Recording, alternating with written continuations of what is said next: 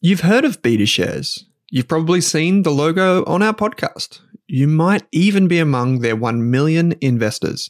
So you can imagine that I'm delighted to say BetaShares is the official ETF partner of the Australian Finance Podcast. With nearly 100 exchange traded funds, you can go to betashares.com.au and immerse yourself in ETFs and unique insights covering all of the sectors, themes, core and satellite positions you could want. Think cybersecurity through the Hack ETF, robotics and AI with the RBTZ ETF, and uranium with the URNM ETF. The list goes on. To explore the BetaShares ETF range, visit betashares.com.au, read the relevant PDS and TMD on the website, and consider if the fund is right for you. BetaShares Capital Limited is the issuer. Is there a Spotify wrapped for investing? If you want to invest in shares or ETFs, our friends at Pearler are more than one step ahead of the curve. On average, people who use Pearler invest $1,750 every month. That's what we want to see proper dollar cost averaging. With automated investing tools making your life simple, Pearler investors have well and truly mastered the art of investing small bits lots of times. So, if you're ready to start growing your net worth in 2024, follow the link in your Spotify or Apple podcast player right now to discover how you can get started today.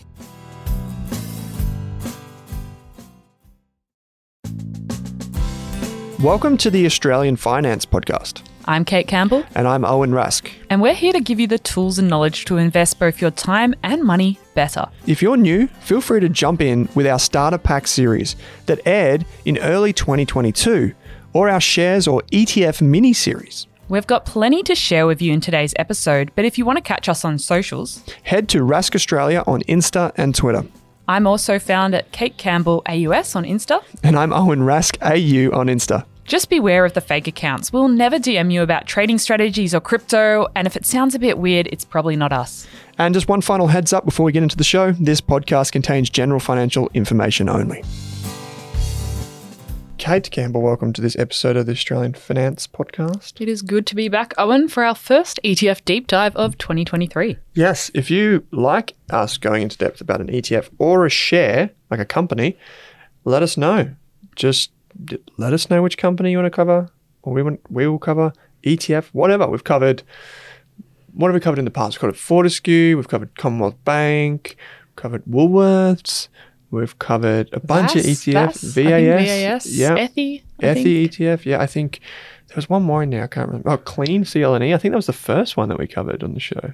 Ah, back in Might have been back clean in and the not day. Yeah.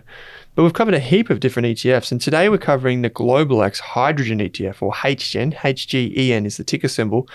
This is a special note on this one.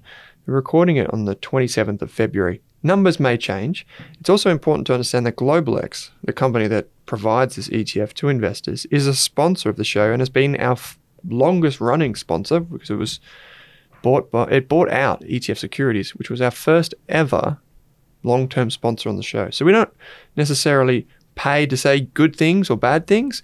We um, include episodes in our long term sponsorships where we will cover ETFs, but this one just happens to be on HGen.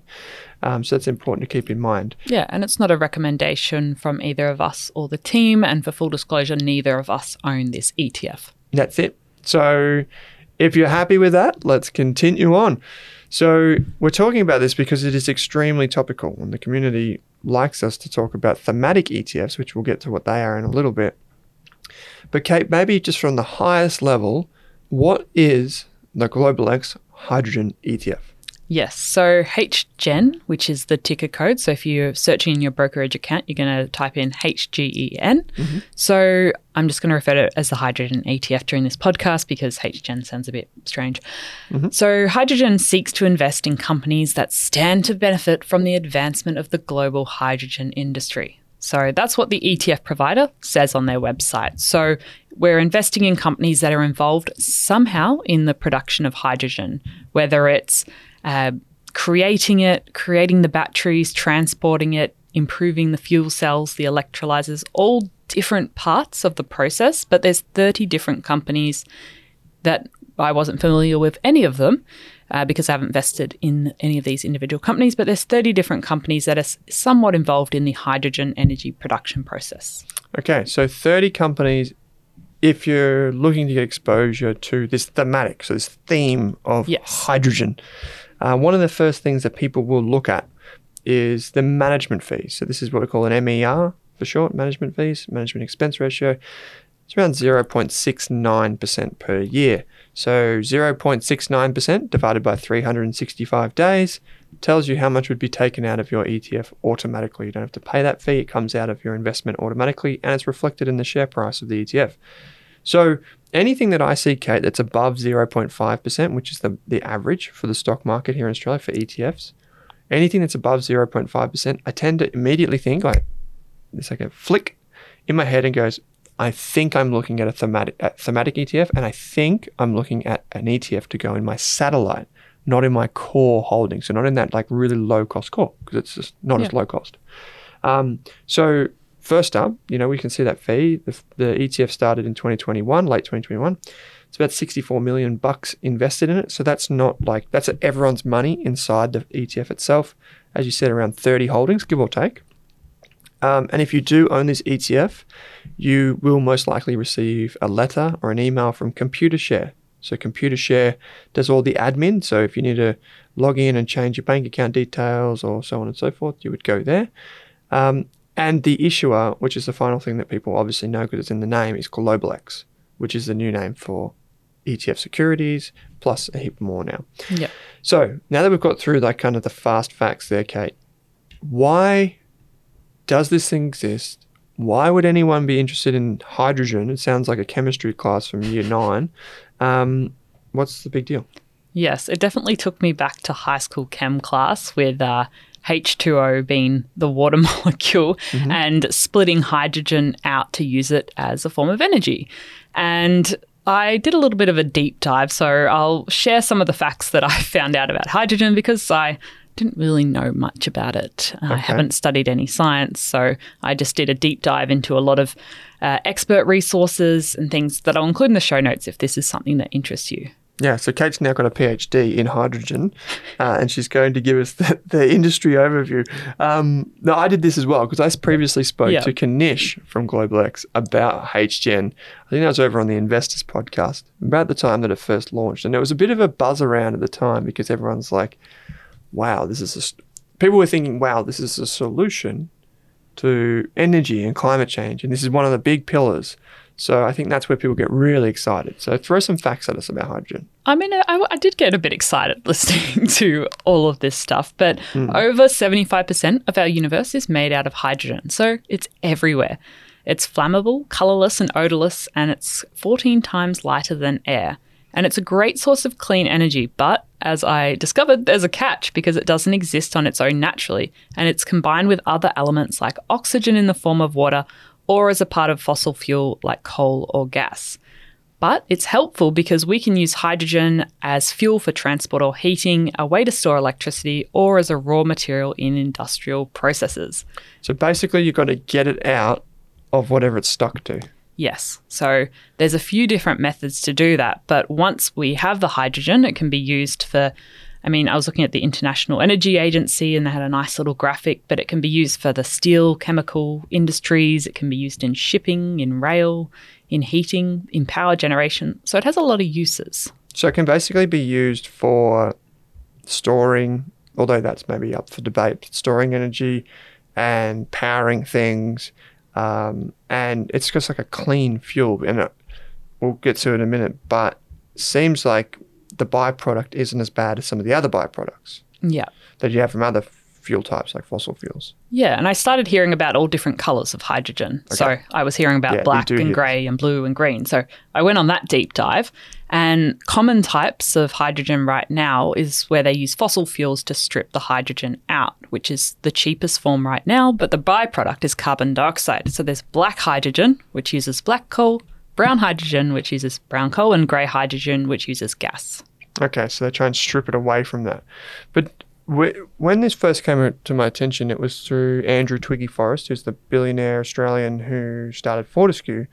He then did his PhD and talked looked about climate change, and he talked a little bit about green hydrogen, which is it seems to be the thing that everyone likes to talk about is green hydrogen. That seems to be the one that's like the best dressed because it doesn't emit it doesn't seem like it emits a lot of pollution. Yeah. So everything I listened to did say green hydrogen was kind of the the best use case scenario, but it had probably a lot more challenges and it was a bit more expensive. And green hydrogen, instead of using coal, they run an electrical current through water, which is a process called electrolysis, mm-hmm. to break up the water to hydrogen and oxygen. So going back to that Yep. high school chem H2O molecule. Uh, but you need this electricity. So you And need so- electricity to put that electricity through the water. process. Yeah. So if it's using electricity created from sustainable sources like solar and wind farms, then it could be classified as truly green. But at the moment, not all of the electricity is coming from renewable sources. In fact, only a small amount is. Yeah, because I've seen this that suggested that maybe you could have like a solar farm at a mine site, which then does sends the electricity through the water, and then creates the hydrogen, which then the hydrogen powers the mine. If that makes sense. Yeah. So then you can kind of have two things at one. So you have like the the, the panels from the sun, and then you have the green hydrogen. So both of those working together to power something bigger. Yeah. Which seems to be what that suggests. What about blue hydrogen? Blue hydrogen is made with gas, so I'm not really sure the blue part there, but it captures the carbon dioxide released during the process and it stores it underground. Okay. So it's expensive and apparently it's not that popular, but Right. So ultimately, it seems like black hydrogen, brown hydrogen, grey, blue, and then green is like the ultimate yes. for people. And according to the International Renewable Energy Agency, which they said this at the end of 2021, almost half of the global hydrogen production is coming from natural gas, 27% from coal, 22% from oil as a byproduct, and only 4% is coming from electrolysis, so being green hydrogen at the moment. So we're hoping to invest a lot more, it seems, into that 4% to then make that industry thrive on its own. And one of the things that happens with innovation, many people will know, is that once the people tend to underestimate the potential of something that is truly disruptive. So they tend to think like, oh, well, it's very expensive now. Let's think about electric cars. Electric cars will never be a thing where they are, and the cost of production is coming way down. So I guess there are some, I guess, challenges. I think, did you want to read this quote from the Australian government or do we want to jump onto the ETF? There's the Australian Renewable Energy Agency, and the acronym is ARENA, A R E N A. So they have a lot of resources they're putting into here. There's heaps of research papers. They even have their own podcast. So, I Oh, mean, if, if this is interesting to you, go and have a look there. But I'm just going to read this from their site. They said hydrogen energy can be stored as a gas and even delivered through existing natural gas pipelines. When converted to a liquid or another suitable material, hydrogen can also be transported on trucks and ships. This means hydrogen can be exported overseas, effectively making it a tradable energy commodity. According to research conducted for us, demand for hydrogen exported from Australia could be over 3 million tonnes each year by 2040, which could be worth up to 10 billion each year to the economy by that time. Yeah, wow. So, I mean, that's their pitch. That's their Yeah. the website's all about promoting this. So, Yeah. It's um so the big picture is we can use hydrogen to replace some existing things. And it seems like the from what I can see online, it seems like the majority of this could be used to do more industrial use cases rather than say uh, cars or those types of things perhaps where Yeah. we've already got the storage with it was lithium to support some of the processes where you can't use electricity Yeah. necessarily to do everything. yeah, which um, makes sense. But there's a lot of barriers facing the movement at the moment. There's still issues with speed, scale, and cost of producing green hydrogen because there's a lot of things involved, including how to store it, how to shift it, how to split it uh, effectively and without just creating another mess. Uh, the cost of the full supply chain, and also every government's got different policies at the moment. So some are funding it more than others, and it's quite challenging in that area. Yeah, makes sense. So, bringing this back down to the ETF, you can see why the hydrogen ETF exists because people want to get exposure to this th- trend. And this is the way all thematic ETFs tend to launch. Yeah, People there's an idea, there's companies getting involved. Now, there's a lot of companies that have been created to solve different problems as part of the whole supply chain. And governments are putting money into this, which means more companies can start up, which then creates enough of a Mm. And there's enough people interested in hydrogen. Like I did look, there's a lot of TED Talks, there's a lot of YouTube videos, podcasts, research papers about hydrogen. So, in all of that, there's enough interest to create a thematic ETF based off just one thing, which is hydrogen. Yeah. So, if we look at the data from the Pearler community, uh, 442 Pearlers are investing in HGen. Um, we've got the majority of them are over 35, so that's a big one. Uh, 45% of the hydrogen ETF owners are women and 55% are men. If you're interested in this ETF, there's a chance that you own ACDC, which is another play on this kind of like renewable energy and sustainability. VAS, of course, VDHG, of course, the semi ETF, which does semiconductors, and VGS, which is global shares. So people seem to have mashed this in amongst like this thematic of decarbonization, uh, along renewable energy lines as well yeah, as having their it's interesting because you can see those core ETFs in those those holdings as well. Yeah, so Pearler being a long term sponsor of our show, of course, as well, and you can view all the Pearler community data on the Pearler website. You don't have to be a member. You can, I believe, you can just see that. So, um, so the ETF is owned by investors who seem to it seems to suggest it's this kind of like this is a really good way to get exposure to this thematic of decarbonisation, climate change matters, etc. The ETF issuer is GlobalX. Uh, GlobalX acquired ETF Securities. So if you remember that name, uh, ETF Securities, you would have seen on the stock exchange ETFS and then the name of the ETF. Mm. So that was short for ETF Securities. Now it's GlobalX. So um, one of if you if you take the roots of ETF Securities, it's one of Australia's oldest ETF businesses, um, owned by the Tuckwell family, um, had businesses all around the world, and basically now is kind of sold out of this business as, as far as I know. Um, and the owner of GlobalX is a company called Mirae Asset Management. So they're based in Korea, and they own a New York business, which is GlobalX ETFs, which then runs the Australian business. So then you have um, like this kind of chain, but across all of that is over $500 billion. Uh, we've got here in the notes as of 2022. So they manage a lot of money. They're a big ETF provider, massive uh, business globally. Inside of the ETF, you can see, and this is based off February 2023 data, Plug Power, Bloom Energy, Nel ASA, Doosan Fuel Cell, and a few other companies. Now, what's interesting about this ETF in particular, Kate, is that they have very discrete breakdowns of how things are held. So they've got these businesses which they call pure play, and the pure play um, hydrogen businesses. So these would be businesses that are directly involved in this have a limit, and the businesses that are not directly related to this. So these might be businesses that have you know a part of their business which touches on hydrogen mm. energy. They might get a smaller position. And then the, the ETF is rebalanced. So that's the key thing to keep in mind is like it's rebalanced regularly. And basically what happens is it trims the positions of things that go overweight and then rebalances back into things that are underweight. Yeah, and that's probably an important thing to keep in mind when you're looking at thematic ETFs is they often have some extra rules or criteria yeah. and so if something if this kind of theme is very important to you, you want to know what the left and right of arc is. You want to know what companies they're going to be investing in and how they're going to rebalance the portfolio. Yeah, so a pure play can have up to 10% and then it will, you know, float around from there and then it'll be sold back down if it goes up or added to if it goes below. 10% of the portfolio will be in pure plays and 4% in near, what they call near pure plays. Um, as of the data recording, the majority of the companies are found in the United States, around about 35%, followed by South Korea at 13%, and, and the UK at 11%. And so, one of the things that happens here, Kate, which is quite, uh, I guess, a bit more in depth that people should know about, is when an, a thematic ETF comes out, you can't just say, oh, look, it does hydrogen. Cool. It was like that CRYP ETF from BetaShares, which was a bit of a nightmare.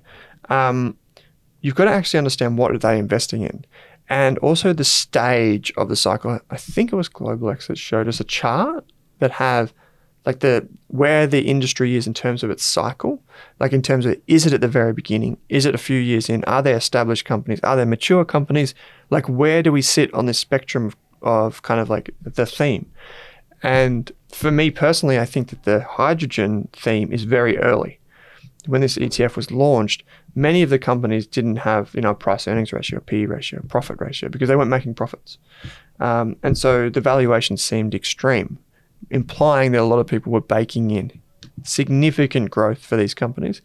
But another thing that happens if we just go beyond that is then you have the way the portfolio is put together. So not only do you have how many companies are there and are they profitable, but you also have how do they put them all together and what rules do they use?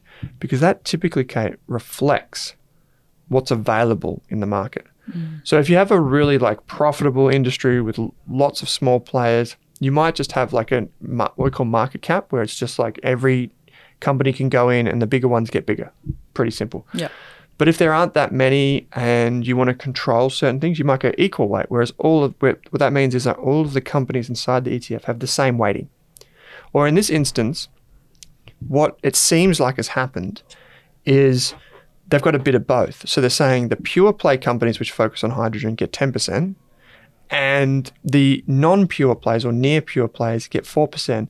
And what we're basically saying is, well, there are some companies that are directly tied to hydrogen, but then there are some or many that could be considered to be playing in the hydrogen space. So they might have like 10% of their revenue. I don't know what the facts are, but um, it's put together by Solactive. But that's how you then end up with a portfolio where there are two different rules for, two, for the different companies. Um, and that tells you something about the underlying industry in that it's probably really early. And so that's the ETF provider, in this case, GlobalX, trying, I think, trying to protect against that.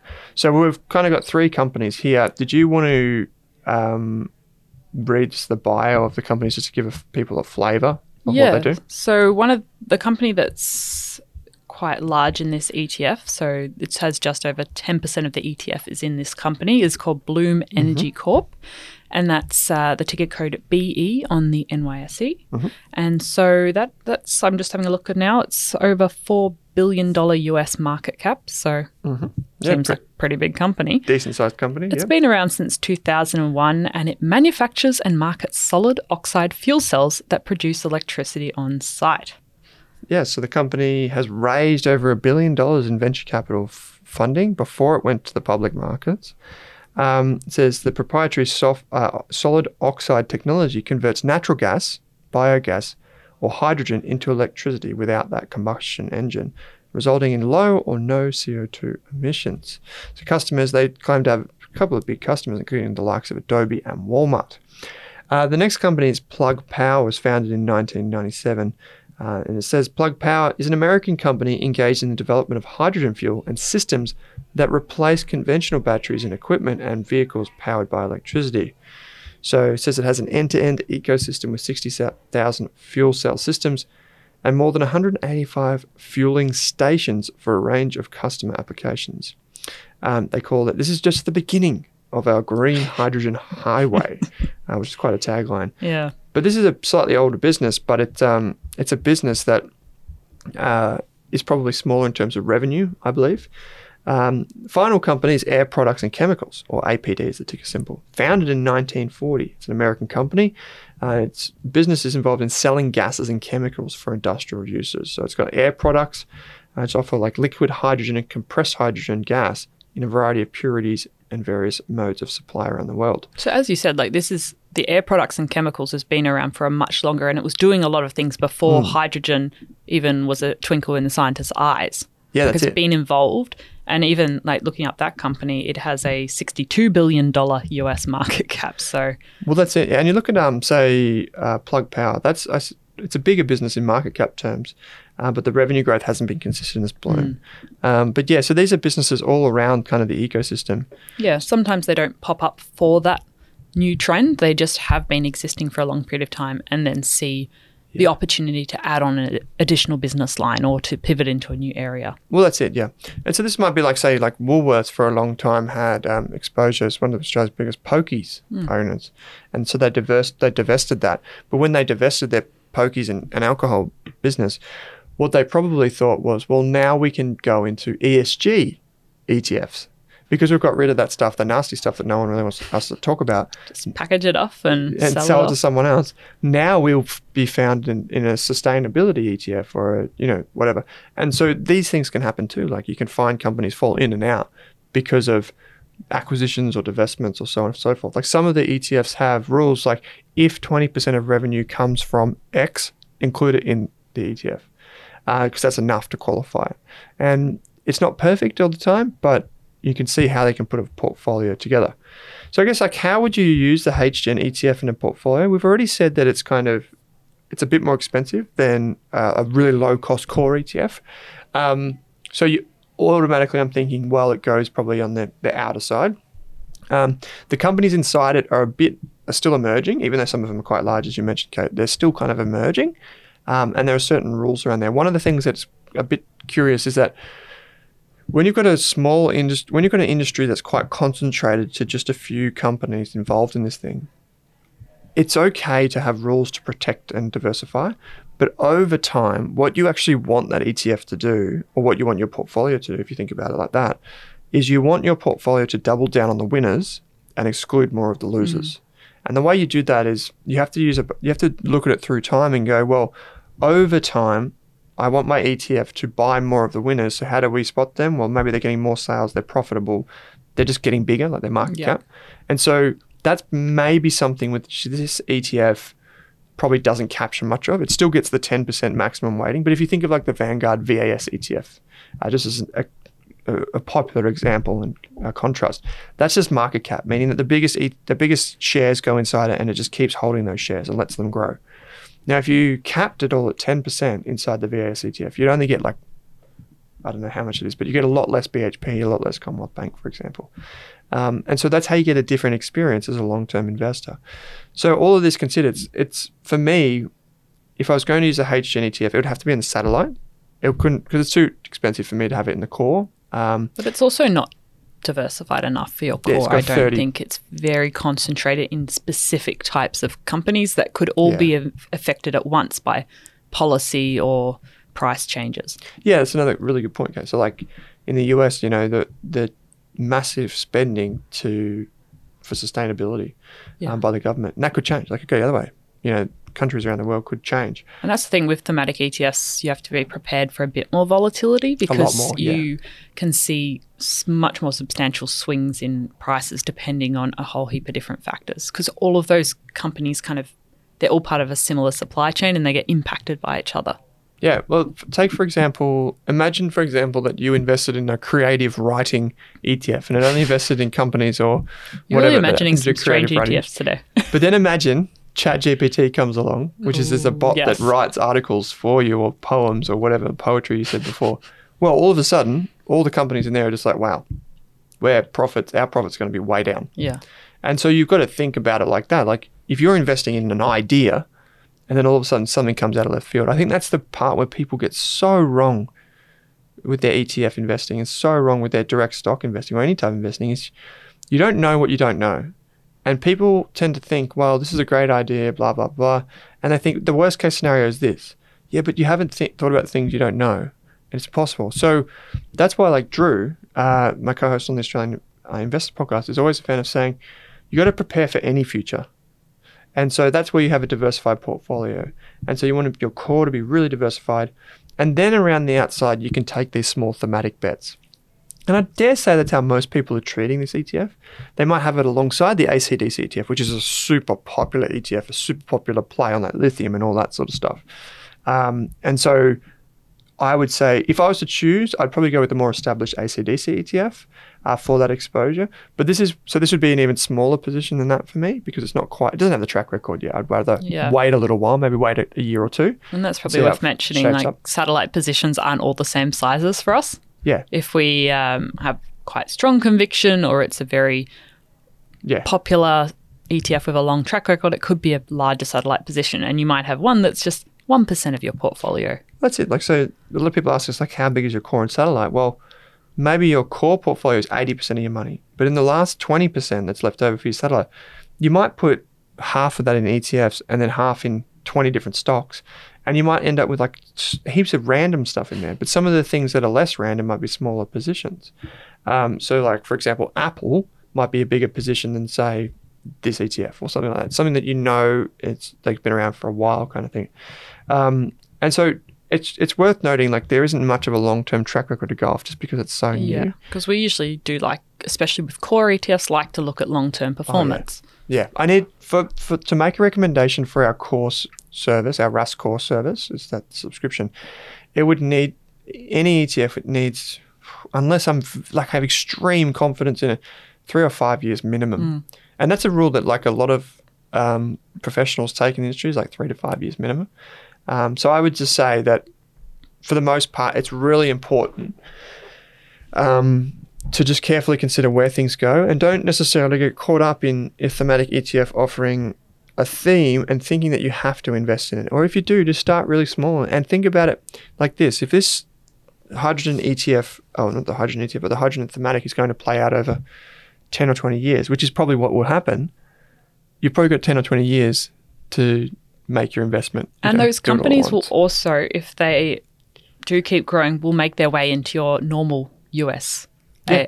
S&P 500 ETF. They'll slowly climb. Yeah, that's it. So they'll get bigger and bigger and bigger until they can be accepted into other ETFs. Because that's interesting. Like if a theme does actually become, it's less of a theme and more of a reality, it just becomes Yeah. normal to be invested in those companies in your ETFs. Absolutely, it does. So this is not necessarily a knock on the HGen ETF or anyone that owns it. It's just that where it goes in a portfolio. Um, and I think for the most part, I think um, I like that this ETF was launched because it gives us a different way to look at companies in this industry and identify companies. And I think that's a great starting point for any investor is if you identify one of these thematic ETFs, go and look at the top 10 companies and go and read for, on each company for 10 or 15 minutes, 20 minutes, however, a couple of days, whatever, just to get a sense of what's in there and Yeah. what do you truly own underneath the surface. Uh, there's, some, there's some brilliant articles online about the HGen ETF as well as the uh, Global X website. But if you do want to invest in this ETF, um, you'll need a broker Yep. just like any other broker, you, uh, just like any other ETF, you'll need a broker to buy it. Uh, so you can, we've got actually a couple Yeah, of links in the show notes. Some for of the examples of brokers that our community use include CommSec, Stake, Pearler, Self-Wealth, and Sharesies. Yeah. Um, there and there are plenty others. Those are, and we should just call out that Self Wealth is a sponsor of our Investors podcast, and Pearler is a sponsor of this podcast, the Australian Finance podcast. Again, we're just calling that out just to let you know.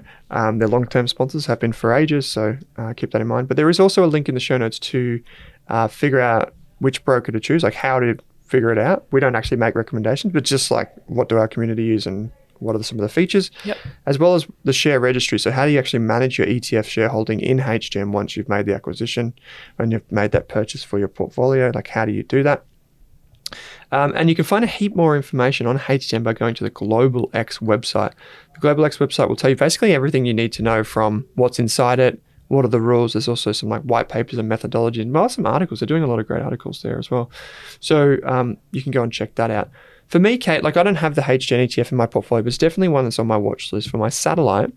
Uh, I don't know about you. You seem to have gone down this deep dive, the, the rabbit hole of HGen and Yeah, hydrogen. I think renewable energy is not something I had paid that much attention to before. Yeah. But after doing this multi hour deep dive, I think I will. There's a few good podcasts, including Rewired by the Australian Renewable Energy Agency, mm-hmm. Cutting Carbon by General Electric, and Platts Future Energy. And there's a few other videos and quite helpful academic research where they're trying to make it more accessible websites because I think it's just an interesting area to learn more about, especially if we're considering what the future of our energy and power sources is. Yeah, I think yeah, there's some there's some great stuff out there. Um, there's some wonderful videos on YouTube about like what is actually green hydrogen. It was fascinating to watch the water kind of ripple through these like uh, I think like electrodes or something. Electrolyzers. Yeah, and it's just kind of like how it shakes it out into hydrogen and how it can be used. It's really fascinating. And if you think about it, we're going to need multiple ways to solve our climate issues going forward. So you probably, if you're a long-term investor, this is potentially one of the biggest thematics, like not just hydrogen, but like decarbonization and the switch to more renewable sources is the biggest trend of our lives. Um, like pretty much no matter which way. Maybe the, maybe the internet was pretty big, but um, this one's pretty big when you think about what's required and and the spending involved. I've heard trillions of dollars. You know, needs to be invested trillions. Uh, so you think about that, it's huge. Um, so go and check out the HGen ETF from GlobalX. Uh, Kate, that was a good deep dive. We talked about everything from what it is right down. Uh, there'll be more information inside Rask Core. You can check out the best ETFs website. Kate, as always, thanks for joining me. Thanks for listening, everyone. Thanks for listening to this episode of the Australian Finance Podcast. We hope you learned something new and were able to take one thing away from this episode. If you're keen to learn more, head on over to Rask Education and take one of our free money and investing courses. You could even become a Rask Core member for less than your Netflix subscription each month. And don't forget to subscribe for new episodes in your inbox every week. Plus, if you enjoyed the show, we'd love you to leave us a five star review on Apple Podcasts or Spotify and send any questions our way via the link in the description. And before we go on, did this podcast contain personal financial advice just for me? Absolutely not, Kate. Our podcast actually contains general financial information only. What that means is the information does not take into account your financial needs, goals, objectives, or even your situation. So, because of that, it's important that you consider if the information is appropriate to you and your needs before acting on it. If that all sounds a bit confusing or you're still working out what your needs are, it's a great idea to consult a licensed and trusted financial planner. And don't forget to do your own research. Are you thinking about starting your wealth creating journey, but not sure where to put your hard earned dollars? InvestSmart can help. InvestSmart offers a free quiz that makes it easy to find the right InvestSmart ETF portfolio to help you reach your goals. Just visit investsmart.com.au and hit Get Started. Answer a few simple questions about your goals and how much you want to invest, and you'll get a tailored statement of advice with a portfolio recommendation. You can visit investsmart.com.au for a no obligations free statement of advice. This ad is brought to you by InvestSmart Advice AFSL 334107. For more than a decade, I've been hunting for the best investors and their methods, strategies, and tools for investing. After years in the industry, countless books, a few degrees, and 1,000 podcasts and live shows, I've rolled this accumulated knowledge into something called Rask Invest. If you've ever heard me talk about a core and a satellite, active and passive, true long term compounding, or you simply want to know exactly how I would invest, now is your chance. Rask Invest is our new investment service, designed for all types of investors who want professional management of their core portfolio at a low cost from a team they trust. Rask Invest helps you automate your wealth creation and passive income. Simply click the link that says Invest with Owen in your podcast player to join one of our live platform walkthroughs or book a call with us. You can also view the Rask Invest PDS and TMD and get invested with me.